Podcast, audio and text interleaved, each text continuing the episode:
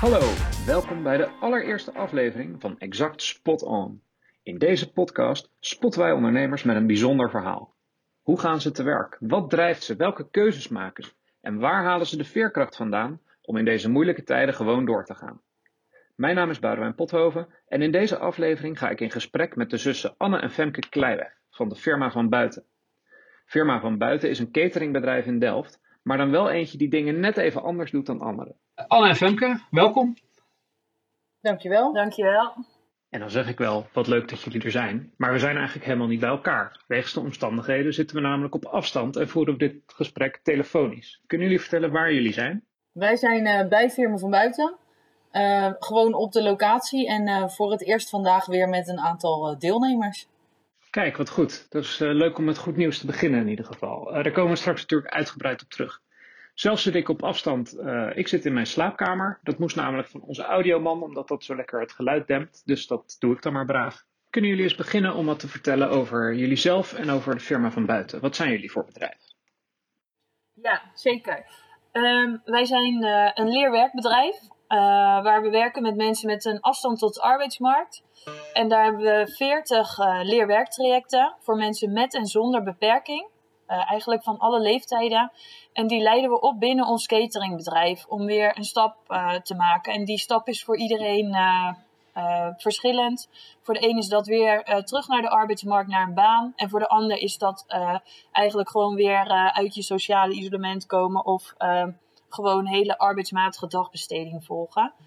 En dat doen we eigenlijk allemaal om deze doelgroep zo zichtbaar mogelijk te maken. En daarvoor hebben we ook voor de catering gekozen om deze mensen zoveel mogelijk zeg maar, in uh, arbeidsmatige plekken te laten zien. Dus waar een bedrijfsfeest is, laten wij zien wat onze kwaliteiten van onze deelnemers eigenlijk zijn tijdens een walking dinner.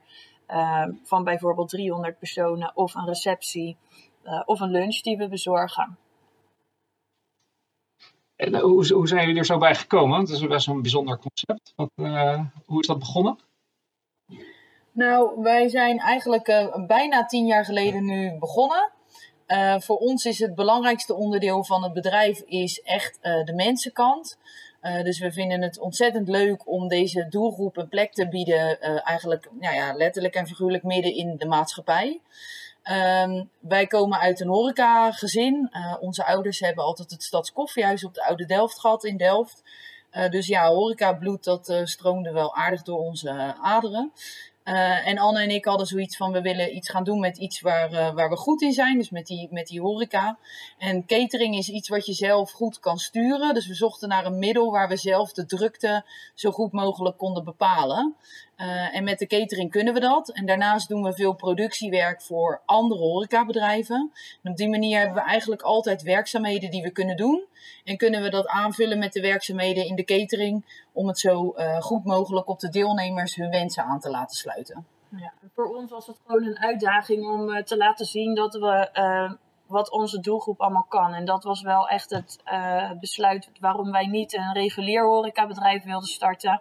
Maar eigenlijk wilde laten zien dat door een bepaalde betekenis in je bedrijf uh, neer te leggen, dat je daarmee eigenlijk uh, hele toffe dingen kan doen. Gewoon als een gewoon horecabedrijf. Ja, dat is natuurlijk een interessante dimensie. Kijk, jullie komen uit een horecafamilie, dat is duidelijk. Dus dat je zelf ook in die hoek verzeild raakt, dat begrijp ik helemaal. Maar waar komt dan de nadruk op dat sociale vandaan? Hoe kom je erbij om je bedrijf zo in te richten? Nou, dat, dat komt ook deels door het feit dat uh, uh, onze vader samen met drie andere collega's toen de tijd de Wereldzaak begon. Dat was ook hier in Delft en dat was een restaurant met deze doelgroep. En in het allerlaatste jaar van de Wereldzaak zijn, vroeg, ging Anne eigenlijk al stage lopen daar. vanuit het Grafisch Lyceum. En vroeg mijn vader van, joh, willen jullie eigenlijk niet samen uh, kijken of dat wat voor jullie is. En uh, Anne en ik waren niet echt de zussen waarvan je vooraf bedacht dat dat wel een goed idee leek te zijn. uh, dus dat was voor ons eigenlijk een perfecte nou ja, ehm, startpositie om te kijken van nou zijn wij überhaupt ondernemers? kunnen we goed samenwerken? En toen kwamen we er al heel snel achter dat vooral die mensenkant ons ontzettend trok. Maar dat restaurant, die functie vonden we niet meer kloppen bij de doelgroep. En zodoende hebben we er eigenlijk een cateringbedrijf van gemaakt. Maar doordat we eigenlijk in de wereldzaak in contact kwamen met, met, uh, met, uh, met deze doelgroep, waren we al heel snel eigenlijk verkocht aan die mensenkant in plaats van aan de horecakant. Ik vind het wel heel geestig dat je zegt, we zijn niet per se de zussen waarvan je denkt, dat zijn ondernemers. Dus dat is een goed uitgangspunt om het eens even nee. te gaan beginnen. Dat is wel een heel mooie open mindset ja. om uh, zo'n avontuur mee aan te gaan. Ja, nee, ja, we, we hebben allebei een heel ander karakter en, uh, en, en zitten vol tegenstellingen, allebei. Uh, maar juist dat maakt dat we uh, in het ondernemen allebei het van een andere kant kunnen zien. En als je dan ergens in het midden uitkomt, dan, uh, ja, dan gaat het in principe altijd goed. Niet, niet altijd, maar meestal wel. ja, precies. Over het algemeen gaat het goed. Ja. Zeg, ik wil nog eventjes wat verder inzoomen op die doelgroep. Jullie noemen steeds de doelgroep. Kan je wat nauwkeuriger omschrijven waar die uit bestaat en wat voor mensen die bestaat? Ja, dat zijn uh, eigenlijk uh, echt heel veel verschillende uh, doelgroepen door elkaar. Dus we hebben eigenlijk de jongste deelnemer, die kan bijvoorbeeld vanaf 14 jaar zijn. Mm-hmm. En de oudste is 68. En dat zijn eigenlijk verschillende doelgroepen bij elkaar. Dus we hebben een groep mensen die komen vanuit werkse, die weer echt in een leerwerktraject zitten om weer een stap te maken richting een betaalde baan. Dat zijn ook mensen zonder beperking die wij eigenlijk hier in een leerwerktraject hebben om in de keuken zoveel mogelijk nieuwe werkervaring op te doen en weer een volgende stap te maken. We hebben een groep deelnemers met een verstandelijke beperking die hier hun arbeidsmatige dagbesteding hebben. Um, we hebben uh, vrijwilligers uh, die hier uh, het zeg maar heel leuk vinden om mee te draaien en waar wij wat extra begeleiding aan kunnen bieden.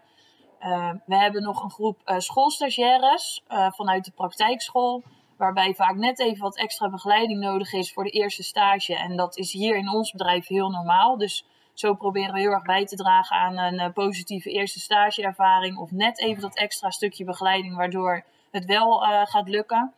En we werken samen met de reclassering. Dus we hebben ook een aantal uh, deelnemers die hier een taakstraf voldoen.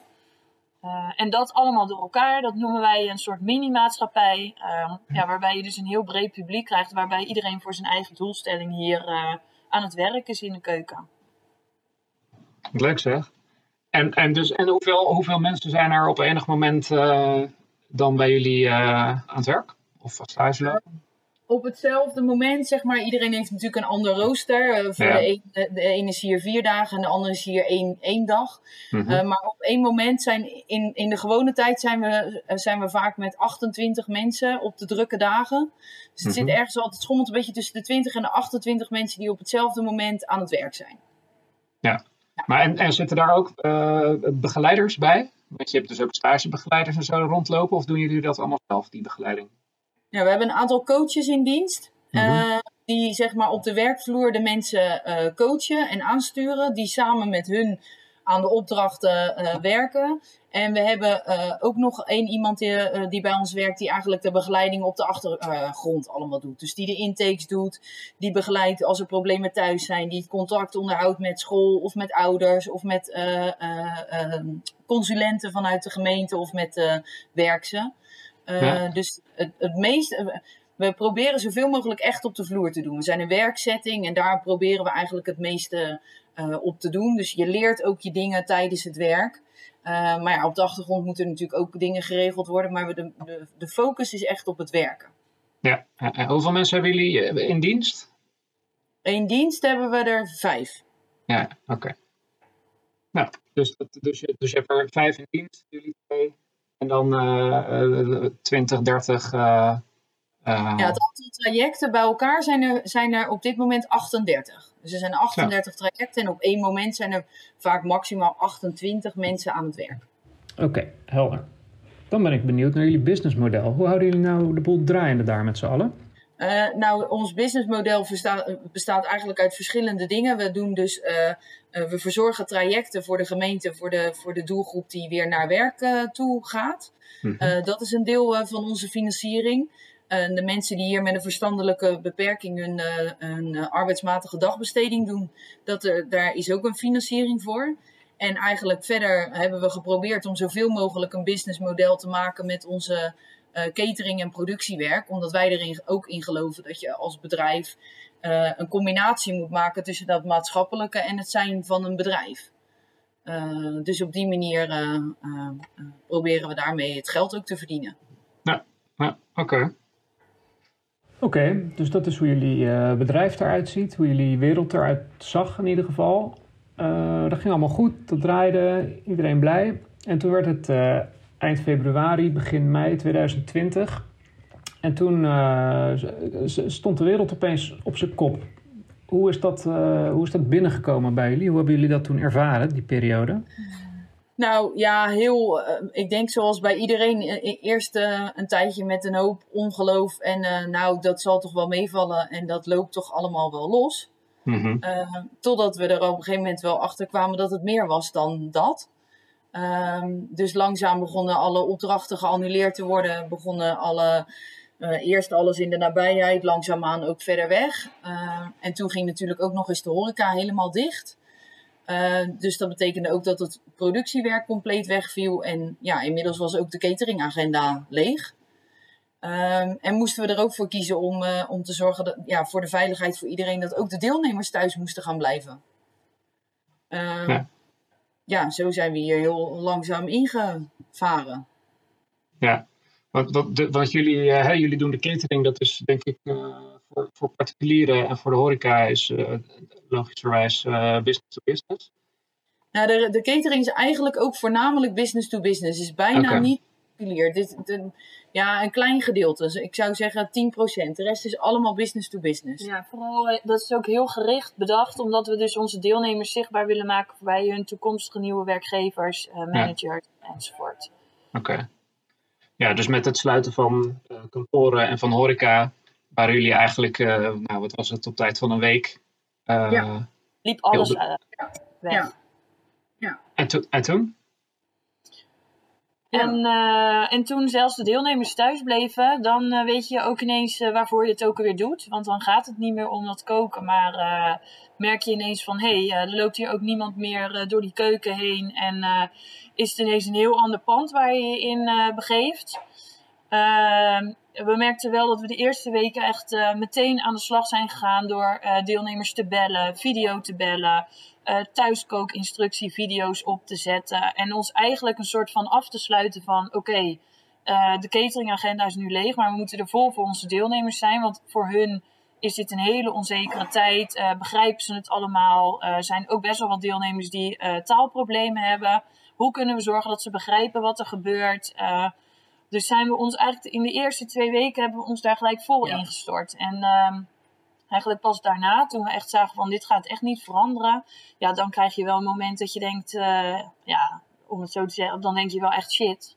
Uh, hoe lang gaat dit duren? En hoe kunnen we zorgen dat dus wel uh, er iets straks weer gaat gebeuren? Hoe gaat dat eruit zien? Want we kunnen wel heel goed voor onze mensen blijven zorgen. En dat doen we ook, want dat is het allerbelangrijkste wat er is. Dat is de kern van ons bedrijf. Maar wat gaat er gebeuren met ons middel, de horeca? Want stel dat we straks wel weer iets open mogen zoals nu. Je wil wel zinnig werk kunnen blijven doen. En als de klanten wegblijven, wij zijn niet het bedrijf waar we uh, koekjes willen bakken om ze vervolgens met de thee zelf op te eten. Want dat is niet de doelstelling van onze leerwerktrajecten. En uh, ja, dat, dat is heftig en dat is ook lastig. En uh, daarin proberen we ook gewoon echt wel te blijven zoeken naar wat kan wel. Wat zijn dan eventuele samenwerkingen waar je wel weer iets aan hebt. Wat zijn nu uh, bijvoorbeeld beroepen of activiteiten wat ineens enorm. Uh, uh, ja, wij hebben niks te doen, maar uh, er zijn ook ineens plekken waar wel heel veel gebeurt. Hoe kunnen we daar aansluiting vinden? Zoals dit weekend hebben we bijvoorbeeld met Groenrijk het tuincentrum op het Haantje een samenwerking gedaan. dat zij eigenlijk zeiden van ja, ehm, jullie hebben nu heel weinig werk. Bij ons komen met moederdag heel veel mensen. Laten wij jullie taartjes verkopen bij een moederdagpakket. Zodat jullie straks ook weer uh, dingen kunnen gaan bakken en kun dingen kunnen gaan doen. Dus je zoekt heel erg toch wel weer je partners op. En met wie kan je samenwerken, met wie wil je samenwerken. en kijk je naar wat de mogelijkheden zijn.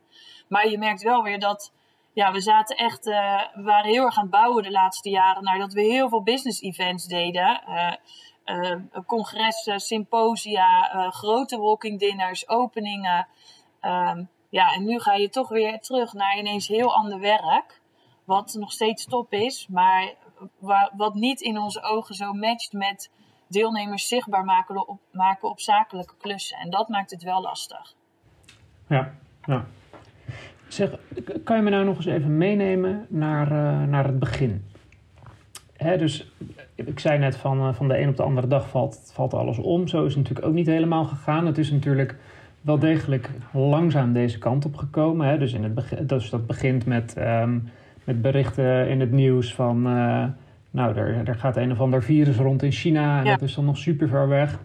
En langzaam door de tijd heen trekt dat natuurlijk uh, in, in de berichtgeving in ieder geval ook. Hè, trekt dat langzaam deze kant op. Dan opeens, nou, dan is het zover. Eerste geval in Nederland, komt het wel heel dichtbij. En dan, dan wordt het daarna wordt het echt tastbaar voor je. Hè? Dus, dus je krijgt de eerste klanten waarvan je te horen krijgt van ja, uh, wij stoppen ermee. De eerste uh, afnemers die, um, die zeggen van ja, nee, sorry, dit gaat niet meer door. En op een gegeven moment komt het dus zover dat je mensen thuis moeten gaan blijven. Hoe, hoe, hoe voelt dat? Hoe hebben jullie dat, uh, nou, dat helemaal in het begin? Kun je dat nou eens omschrijven voor me? Balen. Echt wel uh, met z'n allen bij elkaar. Waarin, uh, jongens, um, ja, wat moeten we? Weet je, je, ja, je wil ook positief. We waren in de eerste weken ook wel dat we ons personeel heel erg gerust wilden stellen. Van, we gaan er alles aan doen om te zorgen dat we blijven bestaan. Uh, dus we gaan er ook alles aan doen om jullie baan te behouden. Weet je, je, ja, je wil ook niet alleen voor je deelnemers, maar we merkten ook bij ons personeel heel veel onrust meteen. Uh, maar natuurlijk, ja, ik heb er wel nachten van wakker gelegen. En dat doe ik nog steeds. Dat je af en toe uh, denkt van, ja, waar doe je goed aan? En, en hoe, hoe vind je die modus dat je wel weer uh, dingen wil gaan doen en dat er ruimte voor is in je hoofd? Wij merkten heel erg dat we we wilden wel. En je merkte om je heen dat andere horecabedrijven allerlei bezorgdiensten op gingen zetten. En, um, uh, en, en Deliveroo en weet ik het wat allemaal gingen inzetten om toch handel op gang te, te houden. Mm-hmm. Maar voor ons voelde dat... Ja, we hebben ons er een dag toe laten verleiden. Dat we dachten, ja, wij moeten dat ook. En we zetten een soepservice op. Um, maar toch kwamen we de volgende dag bij elkaar en zei ook een van de teamleden: Ja, dit voelt niet goed, want wij koken om onze deelnemers iets te leren. En nu gaan we soep verkopen omdat we soep willen verkopen. En dat is niet ja. wat we willen. En we willen ook onze deelnemers hier niet kosten wat kost wilden laten blijven, ondanks dat wij het niet veilig vonden. Dus daarin we, zijn we toch constant die vragen aan onszelf blijven stellen: Ja, wat is nou het doel van de firma en waar doen we dan goed aan? Ondanks dat je je uh, je creativiteit en je, en je vooruitkijken, dat voelde wel heel erg bedrukt een periode. Dat je gewoon niet verder dan een dag kon kijken voor je gevoel. Nou, het lastige aan deze crisis is natuurlijk dat je zelf zo weinig grip hebt. Dus uh, hmm. de, de, de, de, je, je, je raakt langzaam in, je stapt in een soort trein, en, en, maar je hebt helemaal geen idee wat er gaat gebeuren. En dat maakt het zo ongrijpbaar dat je steeds denkt, ah, maar dat zal vast niet gebeuren. Toen de eerste berekeningen kwamen van het CPB van ja, we zouden wel eens in een crisis terechtkomen. zei ik, ja, maar dat is helemaal niet nodig, joh, kom op. We blijven een paar weken allemaal thuis, dan loopt het allemaal wel los, dan pakt iedereen alles weer op en dan gaan we wel. En heel langzaam uh, veranderde de wereld natuurlijk steeds meer. En aan sommige dingen raak je snel gewend en denk je, nou, hier kunnen we wel wat mee. Maar uh, zeker tot, tot twee weken geleden dacht je elke keer, ja, maar waar, wanneer komt er dan wel weer iets? Wanneer komt er dan wel weer perspectief? Hoe logisch is het nog dat mensen in grote groepen bij elkaar komen? Of komt zoiets echt gewoon nooit meer terug? Voor ja. ons is uh, uh, eten bij een uh, netwerkborrel is in onze ogen de verbindende factor. Volgens mij, ik zie het niet voor me dat we ineens nooit meer met met, met walking dinners of diners en borrels, dat we echt alleen nog maar in een zaal gaan staan praten op anderhalve meter en dan weer gaan. Volgens mij creëer je daar nooit de sfeer mee die je, die je wil bereiken. Alleen, ja, ik heb in de afgelopen weken wel meer dingen geroepen die helaas toch ook waarheid zijn geworden. Ja. Dus dat, dat maakt het wel heel lastig. Want wat Anne zegt, toen wij in 2010 begonnen, was het ook volle bak crisis. Maar kon je wel uh, al je creativiteit inzetten in de dingen waar jij op dat moment in geloofde. Hè, waarvan je dacht van volgens mij is hier vraag naar, hier kunnen we iets mee. Maar nu worden natuurlijk eigenlijk de spelregels steeds veranderd en daar heb je geen grip op. En dat maakt het wel heel lastig. En dat is bijvoorbeeld ook zoiets als dat ja, het advies is en blijft om thuis te werken.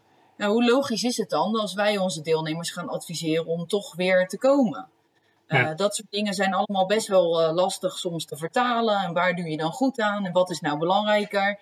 Is het toch goed om die mensen weer een beetje ritme en perspectief terug te geven? Dus moeten we toch zeggen: kom maar weer. Ja, of moeten we ons heel strikt toch houden aan het feit dat het advies is om niet te veel nog te reizen en te doen, dus blijf toch maar thuis. Ja, en dat zijn eigenlijk ontzettende duivelse dilemma's, omdat wij ook met een doelgroep te maken hebben waarvan je weet dat langer thuisblijven soms gewoon niet goed voor de gezondheid is of voor de thuissituatie of wat dan ook. Dus het, ja, het brengt heel veel ingewikkelde vraagstukken met zich mee die je steeds met je team opnieuw moet beoordelen met elkaar. Van joh, hoe kijken wij hier naar? Wat vinden we hier naar? En uh, ja, hoe pakken we dan ook wel weer je business op den duur een beetje op? Want ja, ook daar moet wel, uh, de, ja, er moet uiteindelijk ook weer uh, een verdienmodel komen. Ja, precies. Maar je zegt daar natuurlijk wel echt iets heel dappers, hè? kijk, ik kan me heel goed voorstellen dat je eerste reflex is, en dat is inderdaad natuurlijk precies wat je, wat je om je heen hebt zien gebeuren, dat je zegt van ja, we moeten gaan, we moeten gaan bezorgen. Ja. Dat is een, een logische manier om je, om je business in leven te gaan houden. Maar ik vind het dus wel echt heel dapper dat je daar dan dus letterlijk nog eens een nachtje over slaapt. En dan denkt van ja, maar hoos eventjes. Dit is, dit is helemaal niet waarom wij ooit zijn gaan doen wat we, wat we doen. Dus dit is helemaal niet ons doel of ons purpose van ons bedrijf. Ja. Uh, en dat is, dat is natuurlijk makkelijk gezegd, maar als dat rechtstreeks conflicteert met je financiële belangen, dan is het wel heel dapper, vind ik, dat je dus vasthoudt aan wij vinden dat doel belangrijker dan ons financiële belang in dit geval. Nee, dat, dat is eigenlijk altijd iets wat wij binnen onze business sowieso doen. Van, uh, alle, eigenlijk alle werkzaamheden moeten ertoe bijdragen dat we iets toevoegen aan het leerwerkproces. We hebben wel vaker uh, uh, ook voor dilemma's gestaan dat mensen zeiden: we hebben een hele coole opdracht. Maar ja, dat betekent wel dat je elke week 3000 eh, kilo uh, paprika's moet snijden. Ja, hmm. nou, daar kan je best wel wat geld mee verdienen. Maar ja, dan, als je na een tijdje dan bekijkt, denk ja, het voegt niet iets toe voor de deelnemer om elke week diezelfde opdracht te doen, elke week. Dus we zoeken altijd naar, nou ja, naar de gulden middenweg, waardoor je en iets toevoegt voor de mensenkant. Uh, en een gezond bedrijf mag blijven zijn. Want dat, dat moet uiteindelijk wel gebeuren. En in deze crisis, en zeker het effect op de mensen, kozen we in eerste instantie heel erg van we moeten er voor de mensen zijn. We moeten nu zorgen dat we iets op gaan tuigen, waardoor we onze mensen niet uit het oog verliezen. Die moeten snappen wat hier gebeurt en, wel, en welke regels er nu na te leven zijn en welke, waar, we, waar we mee hebben te dealen nu. En dan moeten we op een later moment kiezen hoe we de bedrijfskant weer optuigen. Ja. Nou, ik vind dat wel een hele dappere manier. En kan me ook goed voorstellen dat je daar inderdaad van wakker ligt. Zijn dat keuzes die jullie met z'n tweeën maken dan? Levert dat discussie op? Hoe gaat zoiets? Nou, ja, ik denk niet echt discussie. Het, het, is vaak het lastige vind ik in deze situatie dat je soms tot heel op, in hele korte tijd op, tot heel veel inzichten komt. Dus je gaat, je gaat, we gaan soms met een idee naar huis en dan bellen we s'avonds of s morgens vroeg nog een keer en dan zeggen ja, ik heb hier toch nog eens over nagedacht, maar dit, dit voelt niet goed. Nee, dit moeten we niet doen. Dit moeten we toch. Dus ja, het is meer dat we heel veel proberen terug weer bij elkaar te overleggen. En, je, en weer wat informatie tot je nemen. En weer verder denken: ja, is dit de juiste beslissing? En je team er heel erg bij blijven betrekken. Hm. Van hoe zien jullie dit? Hoe, hoe, kijken jullie hier naar? In die end zijn het Anne en ik die er de klap op moeten geven. Maar wel met elkaar blijven bespreken van joh, uh, ja, hoe zie jij dit? En dan, uh, en dan proberen de beste beslissing te maken. Nee, we, we zijn het wel. Eh, eigenlijk komen we er juist in dit soort tijden kom je er wel heel erg achter wat een uh, sterk team je eigenlijk ook hebt. En dat ook wel. Kijk, Fem en ik maken de beslissingen samen. En uh, daar zijn we het vaak ook wel gewoon over eens. Maar merk je ook wel dat we vanuit het team ook wel dat ze zo ook gefocust zijn op die deelnemer. Dat als wij soms wel eens een beetje te hard willen, dat we altijd de vraag terugkrijgen: ja, maar wat betekent dat voor die deelnemer? Um, dus dat team is ook zo uh, ingewerkt op het feit dat het dus in eerste instantie altijd over de deelnemer zal gaan. En is het, we noemen het altijd, ons doel is dus het tofste leerwerkproject uh, te zijn. Mhm. En het middel is die horeca. En dat middel mag dus nooit voorbij dat doel gaan. En dat is, daar merk je dat dus je team in deze tijden zo op ingespeeld is. Dat het dus heel mooi is dat elke keer dat doel weer naar voren wordt getrokken. Zonder dat je, je hoort zoveel om je heen wat je opfokt en denkt shit, wij moeten ook meedoen. En um, mensen zien ons nu niet. Nee, ja, dat maakt ook niet uit, want we zijn wel zichtbaar voor onze deelnemer. En dat blijft dus ja, wel dat je kern in zulke soort tijden heel erg duidelijk naar voren komt. Ja. Maar Ja. dat wij daar niet onrustig van worden, dat, ja, dat, dat blijven we wel, tuurlijk. En Ja. we krijgen een Ja. goed gevoel over dat we weten van, we hebben al onze deelnemers op de lijn. En we weten dat ze het, dat ze het waardevol vinden wat we met ze nu in deze tijden kunnen doen. Maar dat neemt nog steeds niet helemaal weg dat, we, dat het onrust geeft. En dat je nog steeds voelt van iedereen is in beweging. En wij laten juist dat stuk een beetje los, omdat we ons doel voor ogen moeten houden. Ja, ja. Nou, knap hoor, dat je onder zulke omstandigheden dus zo dicht bij je visie durft te blijven. En inmiddels gloort er weer hoop, begrijp ik. Want jullie zitten weer op de firma, zeiden jullie helemaal aan het begin. Hoe is dat? Nou, we hebben voor het eerst nu eh, eh, weer Mhm. deelnemers over de vloer. Dus we zijn voorzichtig begonnen met de eh, arbeidsmatige dagbesteding. Dus we hebben weer een aantal dames en heren die nu weer bij ons komen, komen werken. Ja, dat, dat, dat geeft gelijk alweer zo'n andere sfeer en feeling. En dat, dat is waar we het voor doen. Er komen weer mensen bij ons op de firma om, om, om te komen werken. En dat, dat is gewoon fantastisch. Dat, dat, dat merk je aan het hele team weer. Want iedereen denkt weer, oh ja, wacht even, dit was, eh, Ja. ja, dit geeft energie. Dit geeft weer energie. Ja, dus Ja. jullie durven langzaam weer eh, eh, vooruit te kijken, begrijp ik. Ja, qua doel wel, maar qua middel dus niet. Want dat blijft dus echt, die horecakant Mhm. blijft zo onzeker. En ehm, onze horecaklanten gaan, uh, horecaproductieklanten gaan dus straks misschien dus wel weer versoepeld open. Maar wat betekent het voor hen dat ze nog maar eh, eh, 30 personen in hun zaak mogen hebben? Gaan zij dat productiewerk wel weer uitbesteden aan ons? Of ehm, hebben zij nu eh, daar zelf heel veel tijd voor? En ja, dat soort dingen, dat blijft wel heel erg onzeker. Want ik blijf wel bij we hebben hier een tof leerwerktraject, maar alleen Ja. als we zinnige dingen doen. En niet als we dus eh, hier maar een beetje bezig zijn. En er geen doel achter zit.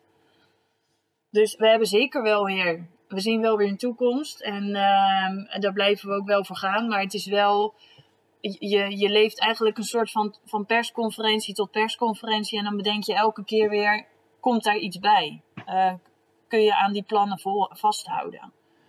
Voor de, voor de horeca was die, eh, die laatste persconferentie waar wat meer perspectief voor, voor onze branche kwam natuurlijk wel heel belangrijk. Omdat je toen een beetje kon zien van oké, dus zo zou het eruit kunnen komen te zien. En daar, dat geeft je iets wat houvast. Maar ehm, ja, het is niet zo dat er nu alweer mensen gaan bellen en zeggen joh, wij willen graag voor 50 man een diner Nee. eh, half juni. Of half juli bedoel ik. Dat, dat gebeurt, da- daar verandert nog niet zoveel. En het is wat Anne zegt, het is, er zitten nog heel veel haken en ogen aan. Eh, hoe het dan weer opgestart gaat worden. Maar ehm, het, het biedt in ieder geval iets, iets Ja. wat perspectief. Zijn jullie daarover in gesprek met, Ja. met de standaard afnemers of mensen met wie je veel samenwerkt? Ja, we gaan dat deze week weer oppakken. Want ja, we wilden die horecabedrijven ook even de tijd geven om natuurlijk... Iedereen heeft woensdag te horen gekregen hoe, wat er weer een beetje mag. Nou ja, daar zijn nu allemaal voorstellen voor natuurlijk naar de gemeente als het gaat om van nou, hoe gaan we dat dan doen en hoe wordt er straks gehandhaafd en welke regels hangen daaraan. De discussies over of je nou als gezinsleden wel samen aan een tafel mag zitten of niet en dat soort dingen natuurlijk. Ehm, dus eind van de week gaan we wel weer met elkaar in gesprek om te vragen van, nou ja, wat, wat kunnen wij straks weer voor jullie betekenen? En hoe zien jullie dat? En dat proberen we wel heel erg weer op te pakken. En ook met andere afnemers van, joh, ja, eh, op cateringgebied willen, kunnen we straks weer iets voor jullie betekenen? Gaan jullie straks weer langzaam op kantoor werken? En mogen we dan weer iets eh, organiseren? Maar het is nog allemaal, Ja, het is een dun ja, lijntje nog. Zeg, en nou weet ik toevallig dat jullie verhuisplannen hadden. Want jullie zouden namelijk, eh, Paul, bij ons, eh, bij Exact, eh, zo'n beetje in de achtertuin, een heel nieuw pand gaan bouwen. En eh, daar naartoe verhuizen. Hoe is het daarmee? Ja. Ja, ehm, nou ja, dat, dat, dat, dat ligt eigenlijk een soort van Mhm. even in de vriezer.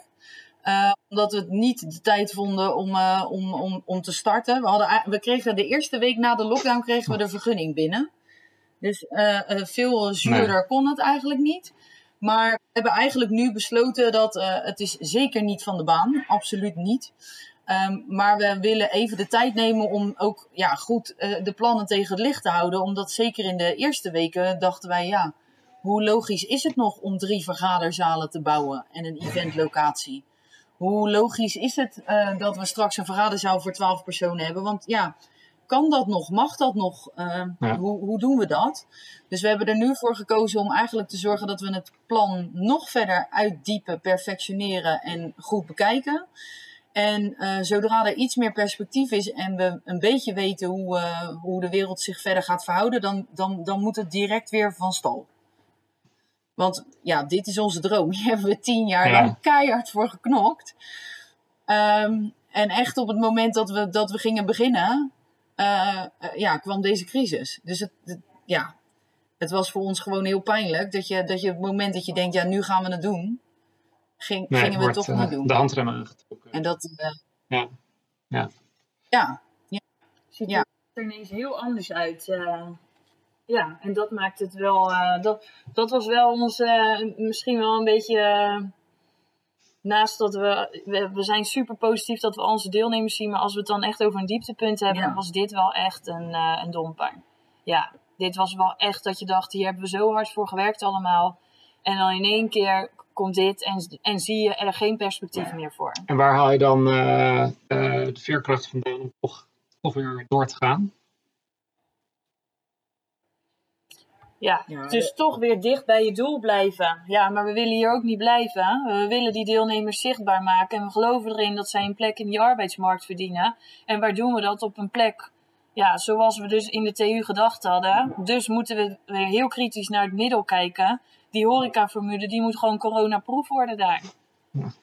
Een coronaproof horecaformule. Dat klinkt wel, eh, dat klinkt wel mooi. En, hoe- en, en Ja. kun je die nog even kun je die nog kort omschrijven? Want dat is jullie, dat is jullie toekomstperspectief dan. Ja, we, nou, we, we zijn er heel erg nog Mhm. over aan het brainstormen en aan het kijken van wat, wat is dan die coronaproof horecaformule. Eh maar we zien wel heel erg dat we volgens mij het buitenelement wat we daar in die hoek naast jullie nog heel erg kunnen creëren, zeg maar. Ja, dat wordt alleen maar belangrijker. Dus volgens mij moeten mensen echt het idee hebben dat ze een enorme buitenervaring hebben, zodat je dus niet ehm, ja, het idee hebt dat je met z'n allen in een ruimte binnen eh, heel erg geïsoleerd zit, maar dat je echt het gevoel hebt dat je je vrij kan bewegen, dat je in de buitenlucht bent. En eh, dat dat dus ook een, een veilig en een ruimtelijk gevoel geeft. En eh, dat je op die manier wel weer op een wat veiligere manier samen kan komen. Want ja, we geloven er wel in dat toch nog steeds gaan hoogtepunten in bedrijven gevierd worden. En gaan het nog steeds eh, mensen bij elkaar brengen. Nog steeds een hele belangrijke verbindende factor zijn in een bedrijf. Dus ja, eerst dachten we, hebben ook wel gedacht, nou het gaat helemaal niet meer lukken. Maar toch zie je dan, op een gegeven moment ga je toch weer zien van wat zijn nou wel de mogelijkheden. Wat zijn wel de dingen die nu lopen. Wat vinden mensen nu op dit moment wel prettig om te doen. Ja, en dat is toch heel erg naar buiten gaan en, en dat, dat veel meer ervaren. En dat willen we gewoon veel meer in het horecaconcept verweven.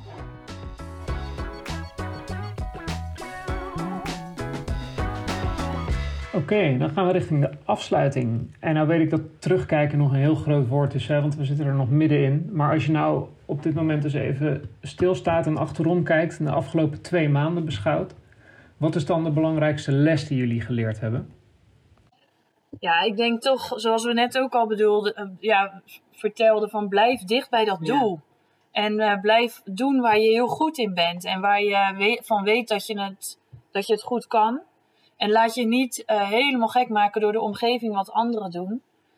Eh, maar blijf doen waar je, waarvan je zelf vindt dat dat heel belangrijk is in je bedrijf. Ja, dat mensen je blijven herkennen. Want het als, als de wereld hopelijk straks weer een beetje eruit gaat zien zoals die eruit zag, dan moeten mensen nog steeds wel snappen waar je van was. En niet ineens denken, huh, maar eh, zij deden toch dit of dat.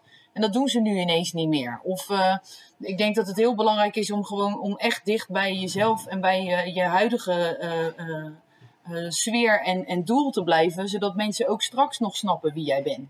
Wauw, ja. Dat is wel echt een hele mooie, hele fundamentele les hoor. En dat is denk ik ook echt een vraag die heel veel bedrijven en mensen misschien zelf op individueel niveau ook wel kunnen afvragen. Ehm, van wie ben ik nou eigenlijk en waar sta ik nou voor? En, en handel ik daar ook echt naar in de praktijk? Ja, ja, ik denk dat dat heel belangrijk is. En dat hebben wij wel echt geleerd van onze doelgroep hoor, want die wijzen ons daar elke keer op. Eh, iets wat wij wel echt in de loop der jaren hebben geleerd van onze doelgroep is van eh, maak van al je vooroordelen gewoon lekker je voordeel. Want ja, we hebben ze allemaal. We hebben al zoveel verschillende dingen hier gezien of gedacht. En dat we dachten van, nou, dit gaat nooit lukken met deze Mhm. deelnemer of wat dan ook. En elke keer werden we toch weer verrast en waren dat onze eigen gedachten. En, en dat brengt wel dat we nu zo dicht bij dat doel kunnen blijven. Ja. Doordat we gewoon van elk traject, van elke deelnemer, we hebben allemaal weer iets geleerd. Niet, zij leren niet alleen maar van ons, maar zij, Nee. eh, eh, eh, zij leren ons ook echt heel erg eh, om naar ons bedrijf te kijken. Ja, mooi zeg. Oké, ehm, we gaan naar de allerlaatste vraag. Ehm, zoals gezegd zijn jullie de eerste eh, ondernemers die ik interview voor deze podcast. En eh er gaan er meer komen natuurlijk. En wat me nou leuk leek, is dat ik eh, naar het volgende gesprek dat ik voer, een vraag meeneem die van jullie is. Dus ehm, jullie mogen een, een vraag stellen waarvan jullie benieuwd zijn Ja. naar de volgende die ik interview, hoe zij dat aanpakken. Eh, dus ik ben heel benieuwd wat, eh, wat jullie willen weten van jullie opvolger. Ja, wij, eh, wij willen graag vragen van welke maatregelen of veranderingen die dus nu door de huidige corona-situatie zijn ontstaan, hadden een positief effect op jouw onderneming. Oké, die staat genoteerd en deze vraag neem ik mee naar het volgende gesprek dat ik ga voeren. Dankjewel. Eh, ja, Anne en Femke, daarmee zijn we aan het einde gekomen van onze aflevering. Ik wil jullie heel erg bedanken ehm, voor, deze, voor, het, voor het meedoen, voor, deze, voor het opnemen van deze eerste eh, podcast. Ik hoop dat jullie het leuk vonden. Ja, Zeker. heel leuk. Ja, zeker weten. Goed zo. Nou, ik ook. Eh, dank jullie wel en heel veel succes met jullie bedrijf. En eh, blijf vooral eh, dicht, dicht bij je doel, want volgens mij eh, is dat een heel mooi spoor waar jullie op zitten. Dank jullie wel. Dankjewel. Dankjewel. Tegen de luisteraar zeg ik dank voor het luisteren naar deze eerste aflevering van Exact Spot On. We zijn natuurlijk razend benieuwd wat je ervan vond, dus laat het ons alsjeblieft weten. Vond je het nou leuk en ben je benieuwd naar het antwoord op de vraag van Anne? Abonneer je dan op ons kanaal, zodat je de volgende aflevering als eerste kunt luisteren. Dankjewel. Hoi hoi.